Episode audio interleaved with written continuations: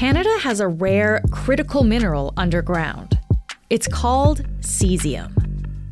But even though cesium exists in Canada, the company that owns our one cesium mine isn't Canadian. It's Chinese. The Tanco Mine in Manitoba is owned by a Chinese company called Sinomine. Now, they want to expand it into an open-pit mine to boost cesium production. And China's full control of our cesium is especially concerning because Canada and China's relationship is deeply strained. Niall McGee is the Globe's mining reporter. He's here to explain why the fight over this critical mineral is becoming a battleground for Canada's economic power and national security. I'm Mainika Raman-Wilms, and this is The Decibel from The Globe and Mail.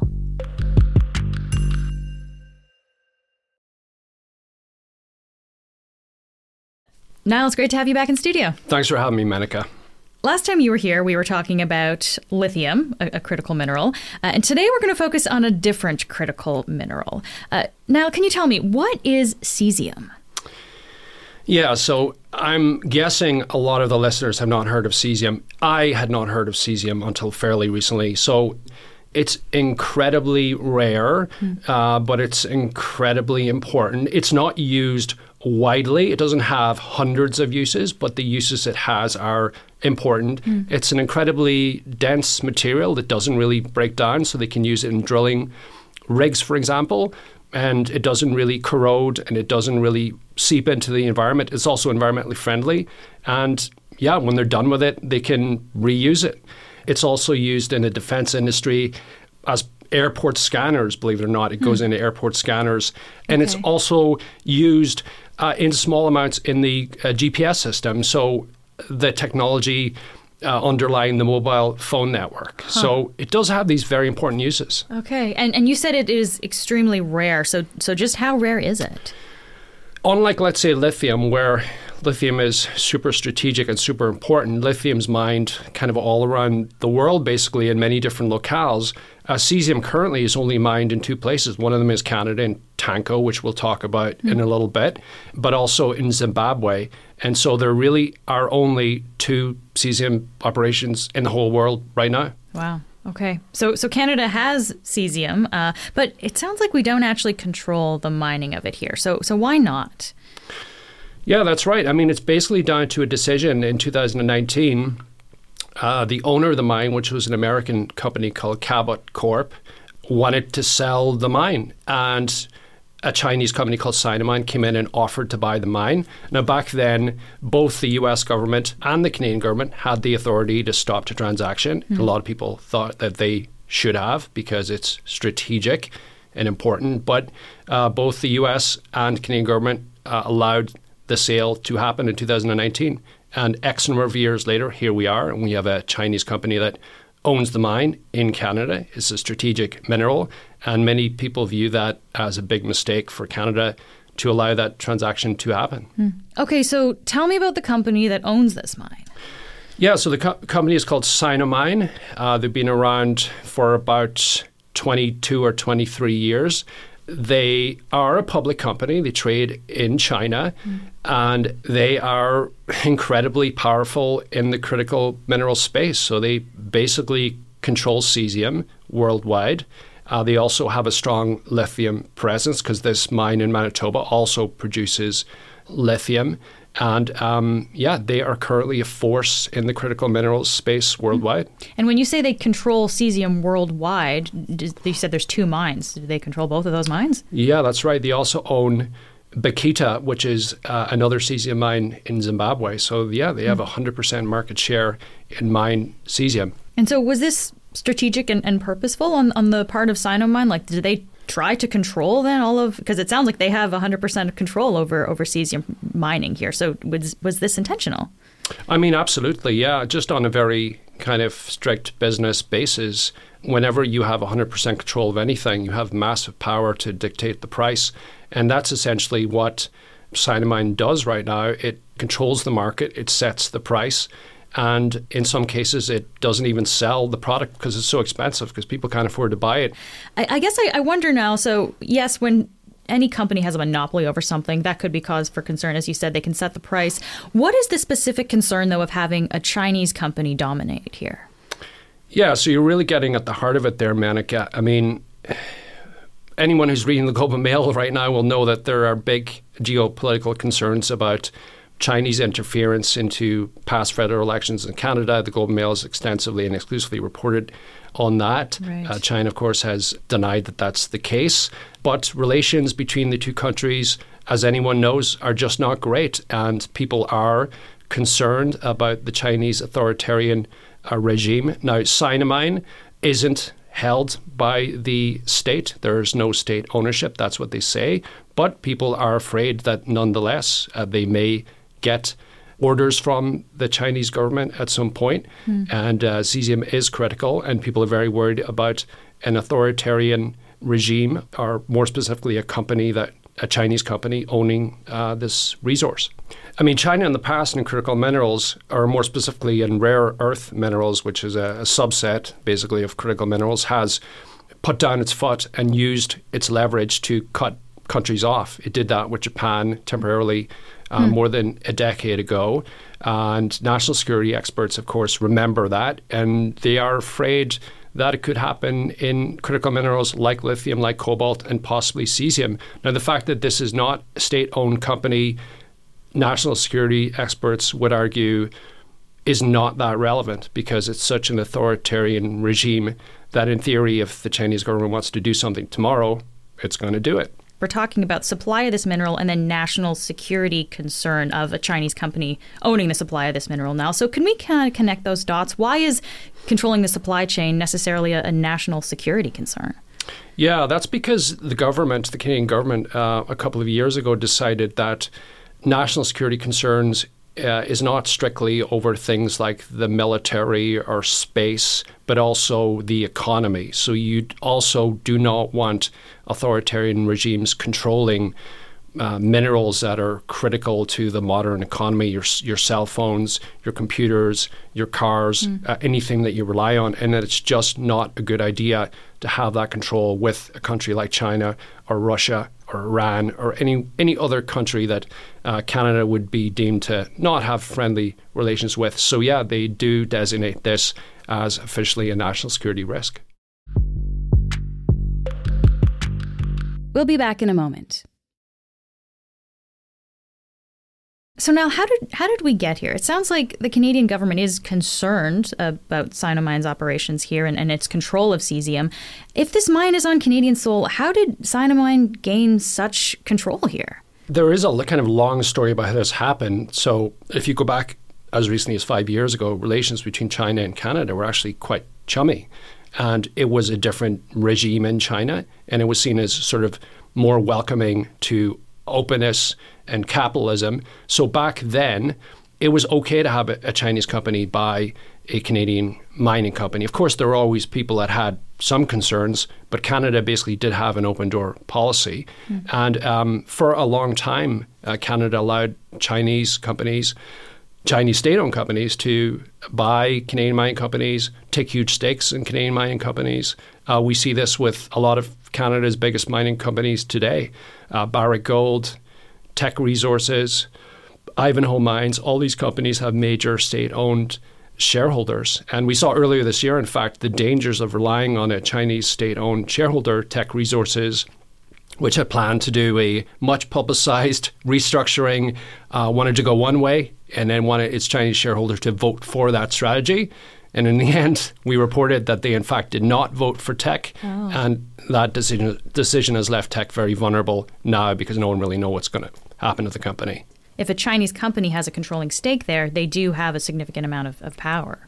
Yeah, and there's also just the fact that over the last decade, they've been allowed to gain this huge chunk of the Canadian critical minerals industry, control over lithium assets, uh, cesium assets. We were um, talking about lithium last time you were on the show, right? Their control in, in the Canadian lithium mining. Yeah, yeah, particularly in, in lithium. Sinomine was the only lithium producer in Canada up until very recently. So finally, an Australian company got a lithium mine into production in Quebec. So Sinomine is not the only one, but until recently it was the only lithium producer in Canada, and lithium arguably is the most strategic of all the critical minerals. Mm. But Niall, if, if the Canadian government doesn't like Sinomine having this kind of dominance, can can it do anything about it now? Like, can I don't know, can it can it take control of the mine?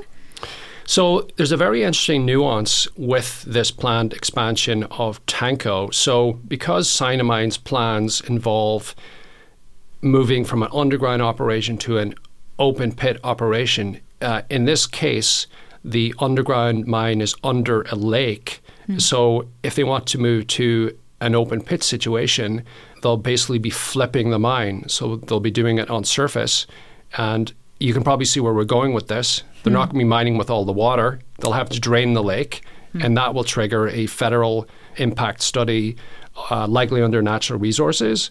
So Canada will have another chance to effectively block Sinomine if Sinomine does move forward with its open pit application. Okay, yeah, because what, what Sinomine wants to do now is essentially expand production of the mine. And the way to do this, as you say, would be to, to drain this lake, Lake Lake Burnic, I believe, in eastern Manitoba, so they can actually have that open pit mining. So it sounds like the federal government then, it's not really like legislation about, you know, having a Chinese company in here. It's actually about environmental regulations where the government can do something now then. Yeah, that's right. If the government does block the expansion of the mine, if Natural Resources Canada decides, or the Environment Ministry decides that this is not a good idea for the environment, they're doing it for those reasons. But ultimately, it's the same thing. You're blocking Sinomine's plans. So national security experts are sort of interpreting it as, well, here's another chance to potentially block them on national security concerns, even if it's not explicitly framed that way. Mm. I wonder, though, because, you know, the Canadian government banned uh, Chinese telecom company Huawei, right, from building its its five G network in, in Canada. We will always protect the safety and security of Canadians and will take any actions necessary to safeguard our telecommunication infrastructure. Uh, could could Canada just do the same and, and ban Sinomine? Like, if it's really worried about China controlling these mines, couldn't it just do something like that? Yeah, that's really interesting, because there are people that I spoke to last year when I first wrote about Sinomine's lithium expansion plans that were calling for Canada to nationalize the Tanco mine. I asked the industry minister directly about that about six months ago, and his answer was, I don't have the authority to do that uh, mm. under the Investment Canada Act. This is an act that basically foreign companies that are doing business in Canada have to abide by. So, having said that, I have spoken to national security experts that say the government does potentially have leeway to nationalize an asset if it wants to, if it w- wants to go down that road. But I guess we'll see over the long term whether they would make such a drastic move. Now, if they did make that move, that would be that would make global headlines, because Canada is not known for nationalizing assets against, you know, perceived foreign hostile regimes. And if it did that, at a minimum, uh, it would send a big chill through the Canadian mining sector in terms of uh, future projects. But I guess it remains to be seen. Okay, yeah, so nationalizing an asset like that would be a big deal. Uh, but Industry Minister François-Philippe Champagne has been pushing back against Chinese influence in the Canadian mining industry. Uh, can you just kind of give us a, a rundown here, Niall? Like, what, what has the minister done in the recent months? Yeah, so late last year, um, Mister Champagne, he made two drastic steps. So the first thing he did was he said in late October that uh, no more foreign state-owned enterprises will be allowed to invest in the Canadian critical minerals industry except under exceptional circumstances. So basically a de facto ban on China and Russia and other countries that are not deemed uh Uh, friendly to Canada from now on. Mm. And then days later, he followed that up with a very specific move. So there were a number of proposed investments that were in front of him at that time. And he basically said, no, this is not going to happen. And one of the companies that was targeted was Sinomine. So Sinomine uh, had a deal in place to um, buy equity in a company called Power Metals, which was a little development company that's working on a cesium project. So this is something that could happen years years in the future or not. And the government said, no, you can't do this. So they actually forced him to divest from Power Metals. So mm-hmm. those were for sure two very drastic steps. Okay. And it's interesting because Sinomine does seem to recognize this kind of pushback from the Canadian government. One of the proposals the company has is it could build a lithium refinery in Manitoba. Lithium, of course, used in batteries for electric vehicles. Uh, so why would why would that be attractive to the Canadian government, Niall?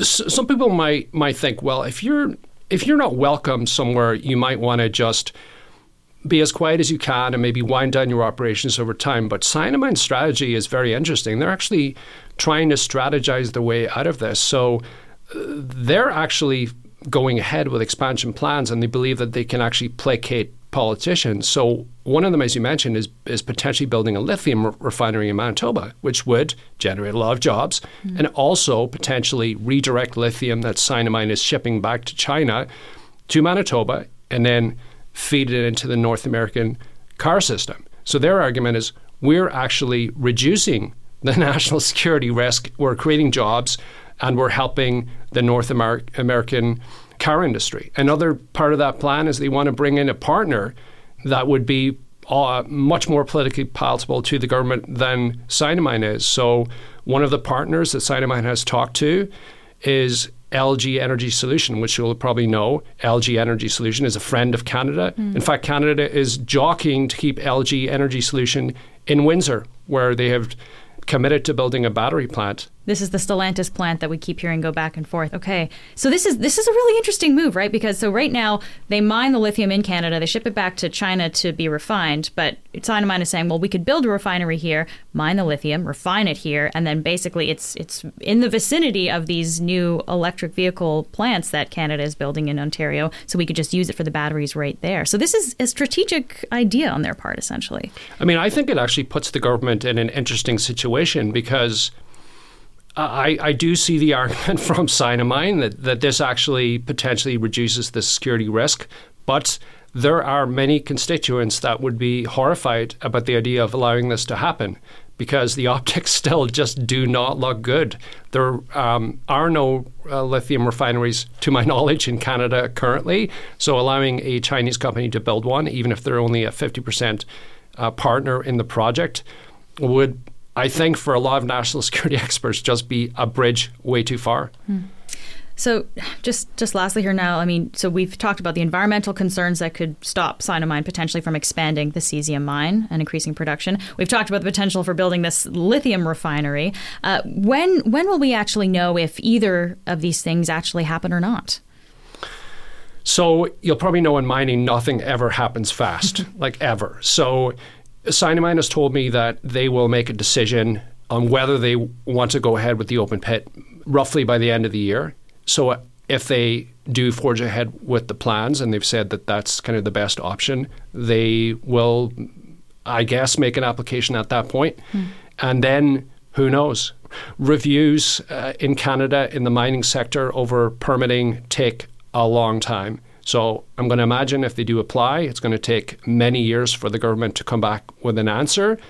And then building a mine will take a lot of years as well. So an actual cesium above ground mine in Manitoba is probably many years off at this point. Hmm. Now, this is really interesting. Thank you so much for taking the time to speak with me. My pleasure, Mantika. That's it for today. I'm Mainika Raman-Wilms. Jay Coburn helped produce this episode. Our summer producer is Nagin Nia. Our producers are Madeline White, Cheryl Sutherland, and Rachel Levy-McLaughlin. David Crosby edits the show. Adrian Chung is our senior producer, and Angela Pacenza is our executive editor. Thanks so much for listening, and I'll talk to you tomorrow.